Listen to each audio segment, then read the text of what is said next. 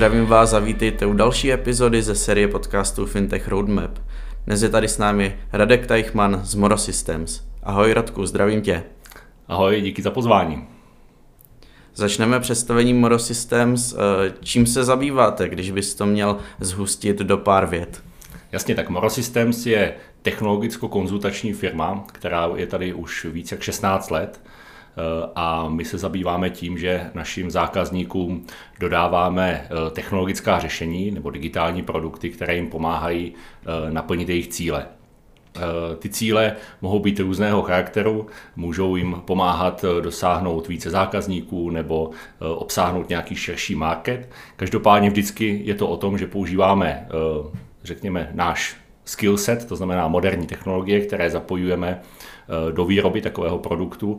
No a zároveň tu firmu stavíme na lidech, to znamená stavíme na jednotlivých kompetencích, které skládáme do nějakých funkčních týmů a společně tímhle způsobem ten projekt realizujeme. Vždycky do toho zákazníka maximálně zapojujeme, projekt řídíme agilně, no a máme zároveň výraznou zkušenost také s například transakčními systémy, protože pracujeme pro firmy, které se zabývají platebními systémy a platebními řešeními, takže tohle je výrazná kompetence, kterou tady v Morosystems máme.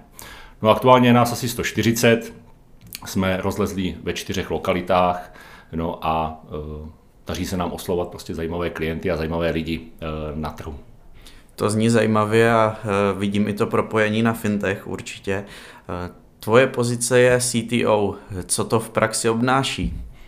Jasně, tak CTO je nejvíce neuchopená pozice v IT světě, jak jsem pochopil. Každopádně u nás v Morosystems to znamená, že mám na starosti jednak technologický rozvoj firmy, na tom spolupracuju s mým týmem architektů a vlastně řešíme topiky, jako jaké technologie používat na projektech, jak to používat efektivně. Bavíme se vlastně o tom, jaké třeba typy problémů nebo typických událostí řešíme v rámci projektu a jak bychom na ně měli zareagovat. Takže to je asi jedna z těch kompetencí CTO. No zároveň se podílím poměrně výrazně v rámci obchodu. Mám na starosti 2 naše výrazné zákazníky, AV a Diebold Nixdorf, s kterými vlastně spolupracujeme víc jak 12 let už teďka, právě na těch transakčních a platebních systémech, no a podílím se na různých pre-sale aktivitách. No a v neposlední řadě se soustředím taky na podporu našich informačních systémů interních. Mám tady samozřejmě k ruce IT manažera, ale společně řešíme určitá témata, která v rámci firmy jsou důležitá a podporují vlastně tady interně vývoj, ale i naše fungování jako firmy. Wow, toho je opravdu hodně, zajímavá náplň. Já jsem se taky dočetl, že Morosystems vzniklo původně v Brně. Je pořád Brno vaší centrálou a kolik máte vlastně těch lokalit? Četl jsem, že už jste i na Slovensku. Jasně, jak jsem říkal, tak my jsme vlastně teďka už ve 4 lokalitách. Já sám sedím v Hradci Králové, kde vlastně jsem pomáhal zakládat pobočku v roce 2010. Ale jinak ano, Brno je vlastně naše centrála, je tady vlastně i nejvíc lidí a je to jedno z našich vývojových center, kde se často potkáváme. Další kanceláři, jak už jsem říkal, je Hradec Králové, kde vlastně sedím já a kde se soustředíme na spolupráci vlastně z hlediska pražských zákazníků, respektive z hlediska zákazníků, kteří se právě profilují z oblasti platebních systémů. Další naše kancelář je Bratislava, menší vývojové centrum, s kterým už spolupracujeme taky poměrně dlouho. No a poslední lokalita je Praha, kde máme spíš takovou biznisově orientovanou kancelář, potkáváme se tam se zákazníky, sedí tam naši business analytici, solution architekti, obchodníci a je to takové naše centrum obchodu a setkávání se. Pecka z Brna takto do celé České republiky, na Slovensko, to rád vidím a slyším. My se budeme bavit o vývoji v sektoru BFSI, tedy Banking, Financial Services a Insurance. Jak velkou část vašich zákazníků vlastně tvoří tento sektor? Je to něco, na co se hodně zaměřujete, nebo je to jedna z mnoha věcí? My se v rámci toho BFSI sektoru vlastně pohybujeme od samého začátku. Zákazníci z tohoto segmentu byli mezi našimi prvními a v současné době je to více jak 60% našich zákazníků.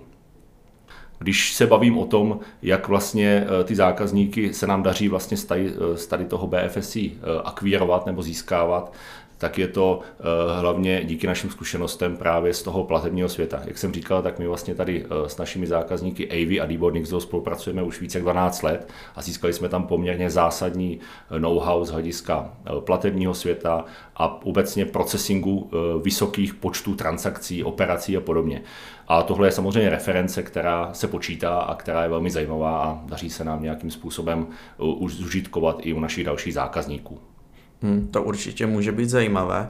A je vývoj v této oblasti něčím specifický, nebo je aktuálně po něčem konkrétním velká poptávka, ať už se týče business caseů nebo třeba technologií? Tak tu specifičnost, já bych možná tu otázku rozdělil na dvě části. Tu specifičnost bych viděl asi ve třech oblastech. První je určitě nějaká regulace nebo zabezpečení. My se vlastně setkáváme s většinou projektů, které jsou nějakým způsobem tímto postižení nebo zasáhnutý.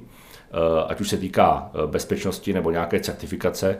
Máme třeba zkušenosti s certifikací právě platebních systémů PCI DSS, potažmo PCI SSF, která je teďka, řekněme, nová. Ale obecně to zabezpečení je velký topik, protože samozřejmě většinou pracujeme s penězmi, s nějakými finančními toky, anebo s daty zákazníků, citlivými daty zákazníků a s těmi je potřeba operovat prostě výrazně zabezpečeně. Druhý specifikum je určitě ta práce s mnoha daty, to znamená, jak už jsem říkal, tak my pracujeme se systémy, které zpracovávají v reálném čase miliony transakcí a ta rychlost, potažmo ta důvěryhodnost těch systémů je určitě klíčová a vyžaduje prostě určitý konkrétní přístup, který jsme si tady osvojili. No a často se taky setkáváme s požadavkem na unikátnost řešení, potažmo na nějakou přidanou hodnotu, která výrazně naši zákazníky odliší od konkurence nebo odliší v rámci toho jejich zákaznického portfolia. Takže unikátnost v rámci toho sektoru možná je další specifikum toho oboru. No a pokud se bavíme o těch business casech, tak já bych tam zmínil technologie, které teďka určitě, o kterých se mluví teďka všude možně. To znamená, je to machine learningové algoritmy, je to blockchain, který pořád hledá nějakým způsobem ten svůj use case u těchto zákazníků. Ale určitě všichni o něm mluví, všichni se nějakým způsobem na něj zaměřují a hledají, jak ho použít. No a určitě nějaký AI, ať už v podobě jednoduchých chatbotů nebo nějakých algoritmů, které prostě vyhledávají určité vzory v chování zákazníků, tak to je určitě ceněná znalost, která naše zákazníky zajímá a i v těch oblastech jsme schopni pomoct a navrhnout řešení. Takže to jsou asi teďka ty nejběžnější technologie. Samozřejmě naše core technologie jsou Java a React a řekněme Google Cloud a tyhle u zákazníků používáme a samozřejmě jsou to technologie, na kterých stavíme ty systémy v podstatě od našeho začátku a neustále jsou validní a platné. Super, sám v Reactu občas něco dělám, takže to rád slyším.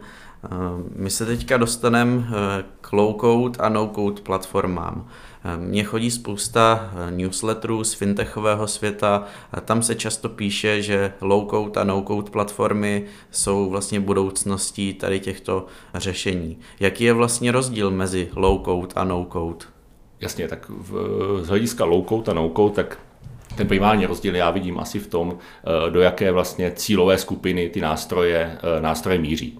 Když se podíváme blíž na ty low-code nástroje, tak ty jsou v podstatě nějakou berličkou pro vývojáře. To znamená, mají jim pomoct urychlit vývoj, neplýtvat, řekněme, časem tam, kde není úplně nutné a přepoužít maximum komponent. To není zase nějaký nový přístup, v podstatě i my tady v Morosystems přepoužíváme celou řadu komponent, které jsme vyvinuli historicky, staráme se o ně a jsme schopni je zapojit do toho vývoje ve chvíli, kdy je to potřeba. Takže to je low-code. No, oproti tomu no-code, tak tam to cílí v podstatě na nevývojáře, potažmo zapojení rolí, které přímo vývojáři nejsou, což samozřejmě je velmi užitečné, protože to může akcelerovat určitý typ firem nebo určitý typ biznisu. No a bavíme se o nástrojích, které v podstatě nevyžadují nějaké znalosti, ať už programování nebo skriptování, a vytváří v podstatě prostředí pro, jak jsem říkal, zapojení jiných profesí a možnosti podílet se na vývoji. Ve výsledku ani jedna z těch platform, myslím ani low-code, ani no-code, tak s námi nejsou tady od minulého roku, ale je to poměrně dlouhý fenomén. Já sám tady pamatuji vlastně programování v Delphi, což bylo nějaký IDE, nebo respektive vývojářský prostředí, které umožňovalo poměrně jednoduchý vývoj desktopového UI pro Windows, řekněme, a urychlovalo ten vývoj a člověk mohl v podstatě dopisovat jenom části kódu a propojovat to s databází, nebo zatracovaný Microsoft Frontpage, který samozřejmě svého dobu budil emoce, protože to, co generoval, nebylo úplně kompatibilní s dynamickým vývojem prohlížečů, ale umožnil v podstatě vývoj i lidem, kteří v podstatě HTML a další technologie na vývoj webu neuměli nebo neznali, takže tyhle technologie jsou s náma poměrně dlouho. No a pokud bych měl uvést nějaký exemply těch jednotlivých technologií, tak třeba u toho no-codu, tak tady výrazným hráčem českým třeba já vnímám Integromat, respektive Make, teďka aktuálně, který vlastně umožňuje velice jednoduše propojovat různé APIčka vlastně různých systémů a velice jednoduše si programovat v podstatě automatizace určitých workflows, takže ten nástroj se mi moc líbí. No a z těch low-code já bych třeba zmínil Adoptio, to je tady taky česká firma, nedávno jsme se s ní bavili a vyvíjí velmi zajímavý framework vlastně pro webové vývojáře, urychlující vlastně vývoj webového prostředí a chtějí se stát v podstatě něco jako dalším Reactem, takže velmi zajímavá platforma, určitě doporučuji vyzkoušet a fandím jim, protože to, co vytvořili, je velice zajímavé. To zní určitě zajímavě a vlastně přijde mi, že do budoucna by se to teda mohlo používat všude. Proč se to nepoužívá všude? Jsou v nějakých odvětvích nebo use casech překážky, kde vlastně to dává smysl a kde ne, nebo co je ten klíč? Jasně, tak ty překážky, které vnímám, nebo respektive ta hlavní překážka je, že celou dobu, jak se tady bavíme, tak se bavíme o nějakých typizovaných řešeních. To znamená, typicky, když jsem zákazník, potřebuji vyvinout něco, co je relativně typizované, ať už nějaký interní systém nebo systém, který podporuje třeba práci nějaké moje části lidí, tak tam low-code a no-code bude excelovat a pravděpodobně velice půjde jednoduše zapojit.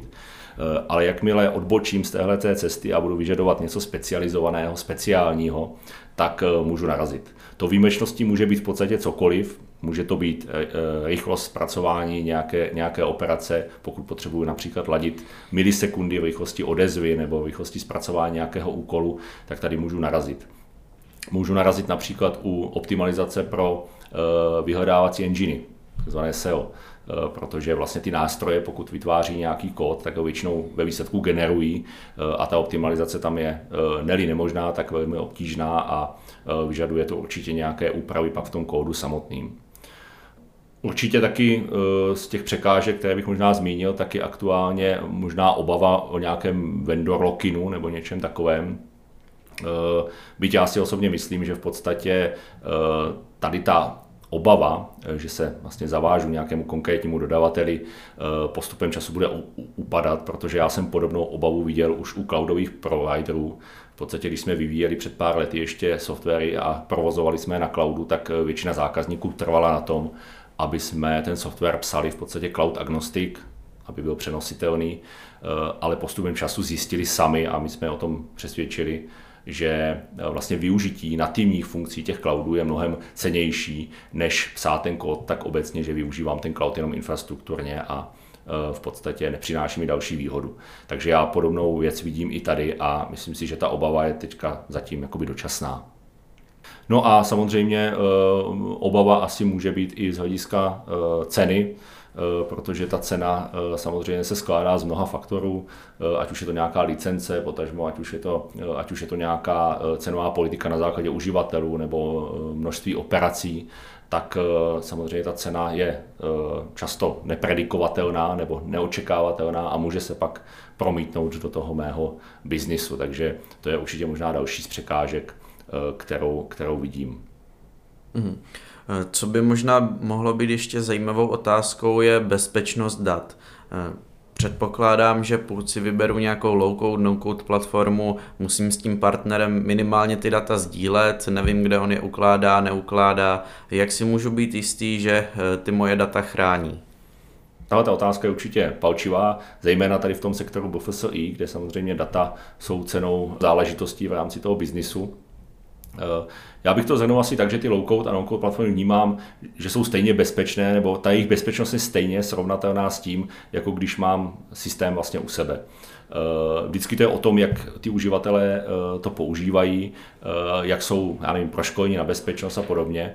A určitě záleží na tom, kam třeba ta data posílám a podobně. Samozřejmě pokud data vlastní ten vendor toho systému nebo respektive té platformy, tak bych si měl dát asi pozor na to, jestli ta data jsou vložena v místě tam, kde to ten můj biznis umožňuje, jestli v podstatě ta data můžu kdykoliv stáhnout, mám k ním nějaký přístup a podobně. Ale tohle to všechno jde udělat v rámci nějakého due diligence, když vybírám v podstatě to řešení, na což bych si měl vždycky dát určitě pozor a tomu výběru dát určitě správný čas. Ale obecně tu bezpečnost vnímám velice podobnou. Samozřejmě, když tady vezmu takový oblíbený low-code, nebo respektive no-code nástroj Google Forms, tak i ta data, která mě pak vlastně, která pomocí toho se sbírám a uloží se mě někde do Google spreadsheetu, tak můžu nasdílet někomu, kdo je nemá vidět, takže v podstatě ta bezpečnost je pak na tom koncovém uživateli a je to vždycky o lidech a o tom, jak se nastaví.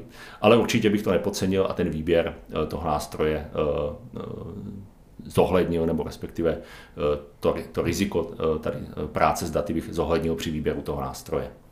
Určitě, to je dobrá připomínka. Ty už jsi se dostal trošku k té ceně. Mě by ještě zajímalo, mimo vlastně to, že se to vyvíjí cloud agnostik a takhle, co se týče přechodu na jiné platformy, není vůbec vlastně v konečném důsledku někdy výhodnější si to řešení celé vyvinout sám? V dnešní době většina těch platform má nějaký subscription business model a ty plány většinou nejsou úplně levné. Často bych řekl, že je to první otázka, na kterou my se díváme, když dostaneme tady nějaké zadání. To znamená, nakolik je, řekněme, ekonomické vyvinout ten systém na zelené louce a nakolik stojí za to zapojit právě už nějaké hotové komponenty nebo nějaké řešení. A to rozhodování a ten balanc, který se v tom nějakým způsobem hledá, tak je velmi složitý. Jo, a při tom rozhodování bych zapojil určitě x faktorů. Jo. Ten nejdůležitější je asi, jak potřebuji být hodně flexibilní v tom, jak ten systém potřebuji upravovat. Každý ten low-code, no-code nástroj má nějakou roadmapu, nějaké funkce, které má teďka aktuálně a jsou plánovány. Jo, a pokud ty funkce potřebuju už nyní, tak samozřejmě je velmi těžké ovlivnit toho vendora, aby v podstatě ty funkce dodal okamžitě. Pokud si to naopak dokážu představit, že na to počkám a stačí mě prototypovat, tak samozřejmě ten nástroj můžu v klidu využít. Takže to je hledání toho balancu v té flexibilitě a v těch, řekněme, use cases, který potřebuju aktuálně od toho nástroje využívat. Určitě, co bych taky zmínil, tak, a na co se často zapomíná, tak je vlastně provoz a údržba. Často se potkáváme se zákazníky, kteří jasně chtějí vyvinout systém, chtějí ho mít co nejdřív hotový, ale na tu provoz a údržbu už se myslí méně.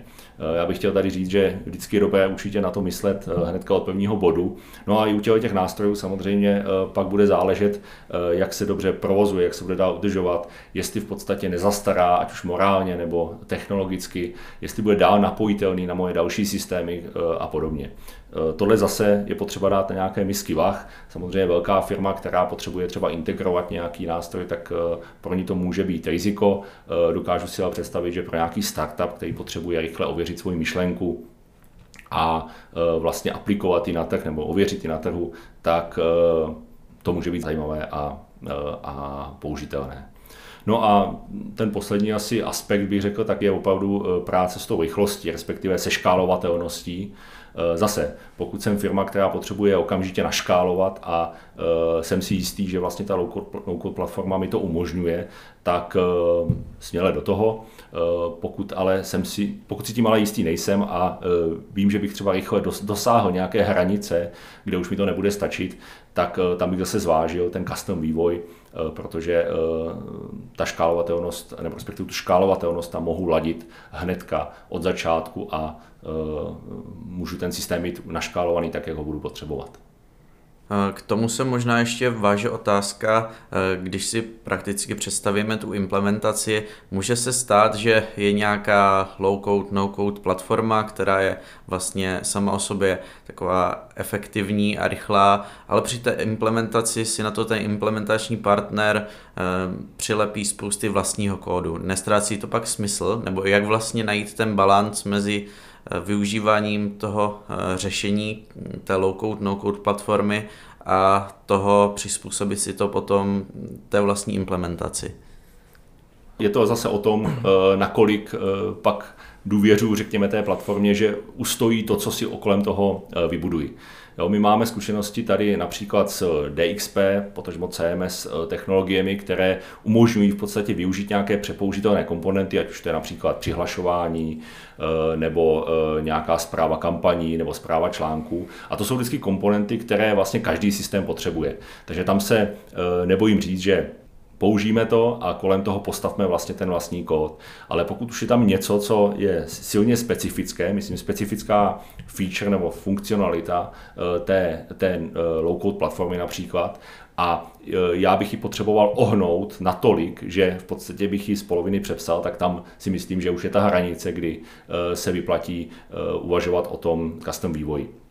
No a zároveň bych chtěl říct, že nevždy to musí být o nějakém jakoby big bangu, že já musím vlastně začít psát kompletně ten kód znova nebo vlastně tu komponentu napsat znova. My se snažíme k tomu přistupovat často tak, že vlastně kolem toho modulu vybudujeme funkcionalitu, která využívá například přes nějaké API část těch funkcionalit, které ten low-code nástroj umožňuje, a zbytek se postaví prostě jednoduše bokem. Stejně jako když se přepisuje prostě starý systém, tak většinou taky nezačínáme s tím, že bychom začínali přepisovat od nuly, ale snažíme se ten systém stavět tak, že přebíráme jednotlivé komponenty a jejich funkce a stavíme vlastně to okolo toho starého systému. Takže i takhle se dá uvažovat o tom low-code, no-code a určitě by to nemělo být nějaká překážka pro to vlastně tyhle ty nástroje použít. Mm-hmm. Ty už jsi zmínil jeden praktický příklad, ale možná by bylo fajn zmínit ještě něco, kde low-code, no-code dává smysl, ať už se týče hlediska výkonu nebo požadavků na dostupnost, odezvu a podobně. My jsme se taky bavili o tom sektoru BFSI, dává to smysl třeba i tam? Určitě. Když se zaměříme teďka na ten banking, financial services a insurance, tak tam si myslím, že to má velký prostor pro vytváření aplikací pro interní potřeby například, nebo pro určitou sortu, řekněme, zaměstnanců té firmy. Setkáváme se třeba s exemply použití vytváření nějakých drobnějších nástrojů nebo reportů pro například nějaký brokery nebo lidi, kteří se zabývají v podstatě nějakým navrhováním určitých modelů nebo smluv pro koncové zákazníky. Ty často využívají různé formulářové sběry dat, potažmo vytváření vlastně reportů, které potřebují pro tu svoji práci. A tam já všude vidím vlastně velmi, velmi snadné zapojení těch nástrojů, protože dáme těm lidem vlastně do ruky možnost, jak si ten nástroj, potažmo ten sběr dat, potažmo ten reporting, velice jednoduše upravit k vlastnímu obrazu a nemusí to dělat tady nikde na papíře nebo po Excelech a podobně. Takže tam já ten prostor určitě vidím. Vidím ten prostor určitě i v rámci integrací, protože každá banka, každá instituce finanční se potřebuje typicky integrovat na celou řadu systémů a to většinou jsou akce, které se opakují nebo nějakým způsobem jsou velmi podobné, takže i tam já vidím prostor vlastně něco takového využít, byť tam samozřejmě je potřeba dávat pozor na tu cenu toho koncového řešení, protože těch operací tam může být celá řada a samozřejmě se mi to může prodražit. No a obecně všude tam, kde je potřeba nějakým způsobem prototypovat nebo rychle reagovat. Já teď zase zmíním konkrétní example, který asi všichni známe a používáme, a to je Figma. Vlastně na vytváření poměrně jednoduchých prototypů nějakého UX designu nebo user experience obecně nástrojů nebo spíš prvků.